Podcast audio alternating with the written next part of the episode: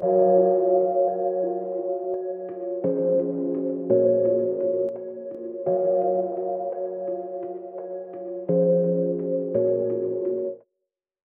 にちは、セラピストの千春です。この癒しと本音の時間では、毎回約10分のお時間をいただいて、この時期の健康のために意識したいキーワードやセルフケア、体の緊張のパターンについてなどお話ししています。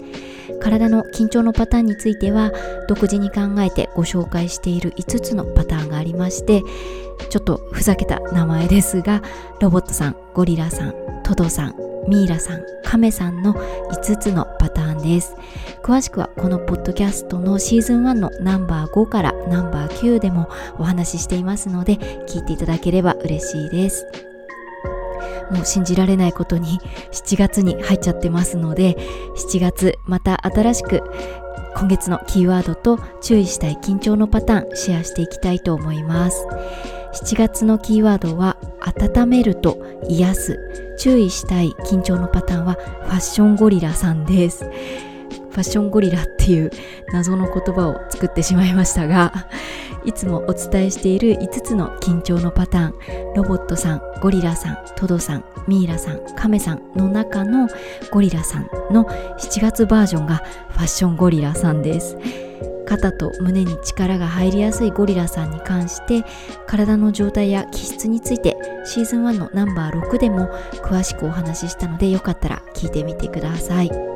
そのゴリラさんの状態肩と胸に力が入りやすいっていうのが7月なんですがでも7月はただのゴリラさんではなくてさっき出した謎の言葉ファッションゴリラさんなんです。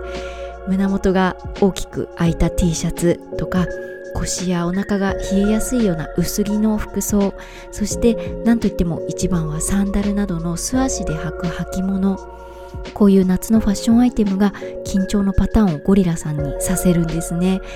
姿勢が崩れる理由って立ち方歩き方座り方荷物の量とか体の動かし方とか筋肉量とか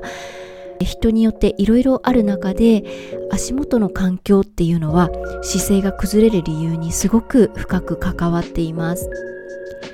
足先の空いたサンダルとかビーチサンダルとか日常の足元の環境が変わってる人が多いっていうのが今の時期でサンダルとかの素足で履く履物で足先が前に前に出てしまうことが増えています。で足先が前に前に行っちゃうと肩と胸に力が入る。もっと言うと前ももとか腰にも力が入るので足元のファッションで肩と胸に力が入りやすいゴリラさんになる。というのがファッションゴリラさんの一つの理由です。それと人って寒い時は顎も首肩もとにかくギューッと縮こまるような姿勢になりがちなんですが暑い時だるい時はその逆でだらーっとした姿勢顎が上向きな姿勢になりやすいんですね。暑い時に暑さで伸びるなんて表現がありますがまさに人って暑いと無意識に顎を上げて首の前が伸びてだるだる姿勢みたいになっちゃうことを想像できると思います。もう一つ想像してほしいんですが暑い日に扇風機の前に座って首とか胸元に風を当てるような姿勢だったりとか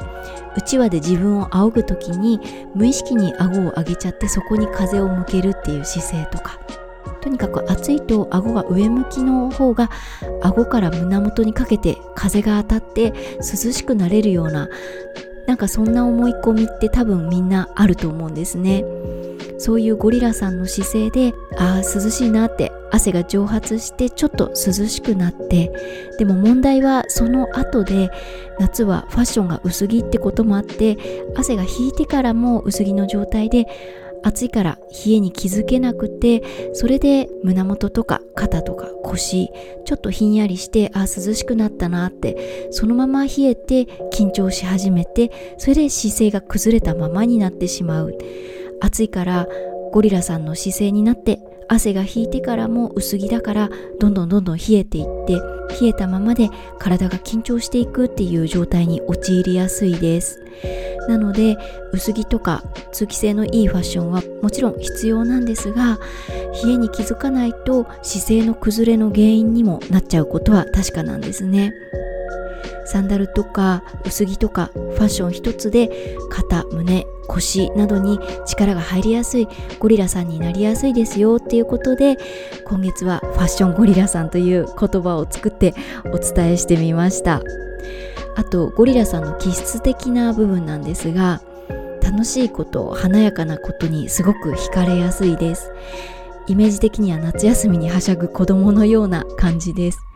テンションが上がると自分の限界を忘れて楽しんじゃったり華やかさとかに惹かれて我を忘れてそれを追いかけてしまったりとかよくあります。子供だと夏休みはしゃいでもいい経験だったなって何も引きずることはなく過ごせるんですが大人になるとそうもいかない時もあって例えばテンションが上がって自分の限界を忘れて楽しんだら熱中症とか過度な疲労や筋肉痛が襲ってくるとか肌が荒れちゃうとか華やかさに惹かれて我を忘れてしまって後からもうちょっと冷静に時間とか労力とかお金とか自分の大事なところに回すべきだったって後悔してみたりとか。もちろん大人も純粋にはしゃぐこともとっても大切なんですがこの時期はちょっとそういう夏休みにはしゃぐ子供のような気質になりやすいんだなってちょっと頭に入れておくと体のケア心のケアのヒントになるかなと思います。今回はファッションゴリラさんのお話からファッションで姿勢とか緊張のパターン気質などにも傾向がありますっていうことをお伝えしてみましたがでもファッションとか気質の問題って本当個人の優先順位の問題と言ってしまえばそれまでで少しくらい姿勢や緊張に影響が出たとしても好きなファッションを優先させたいっていう人もいれば姿勢をキープしやすい緊張しない楽なファッションを優先させたいっていう人もいるし本当その人その時によっていろいろだと思います。好きな服装をすることで気持ちが元気になったり前向きになることもあると思うのでファッションで自分のらしさを出すっていうこともとても素敵なことなんですがただらしさが出るのはファッションだけではなくってその人らしさは体つきとか姿勢緊張の仕方表情声お肌とか何にも布をまとっていない私たち本体にもらしさがバッチリ出るということを忘れないようにしたいと思います。なので毎日頑張ってお金を稼いで好みの服とか靴を買って自分らしさを表現するっていうことと毎日頑張ってストレッチしたり運動して自分らしい体を作って表現するっていうことって意外と意味が近いことなのかなと思ったりします。気晴らしに買い物っていうケースとか買い物依存症っていう病気がありますけど私も買い物依存症ではないにしてもなんとなくインターネットで洋服とか靴を買おうかななんて見てる時って後で思い返してみるとなんか自信がない時とかなんか不安な時とかが多いです。でもまあそれにハッと気づけた時には服を買っても何も解決しないぞ。服を買おうかなってネット見てる時間があったらその時間ちょっとでも運動した方が自分本体の魅力が増すんだぞって 自分に言い聞かせるようにしています、まあ、なかなか難しいんですが大事なことだなと私個人の価値観で頭ではそう思っています。今回は7月のキーワード「温める」癒すについてはちょっとお伝えできていなくってファッションゴリラさんについての話がメインになっちゃいましたがえーと、今月のキーワード「温める」「癒す」こんな時にキーワード「温める」っていうのは無理でしょうってどうか思わずに汗が引いた後の体の冷えには特に気をつけてそしてゴリラさんの姿勢顎がとにかく上向きになって首の後ろの負担っていうのもかかりやすいので気づいた時には首の上に頭をしっかり乗せて顎を引いて腹筋を使いながらしっかり長めに息を吐くようにしてみてください。この時期の過ごし方姿勢のことやセルフケアのことなど何でもご相談やご感想もいただければ嬉しいです。公式 LINE、ブログ、インスタグラム、ノートなどの情報は番組情報欄に載せています。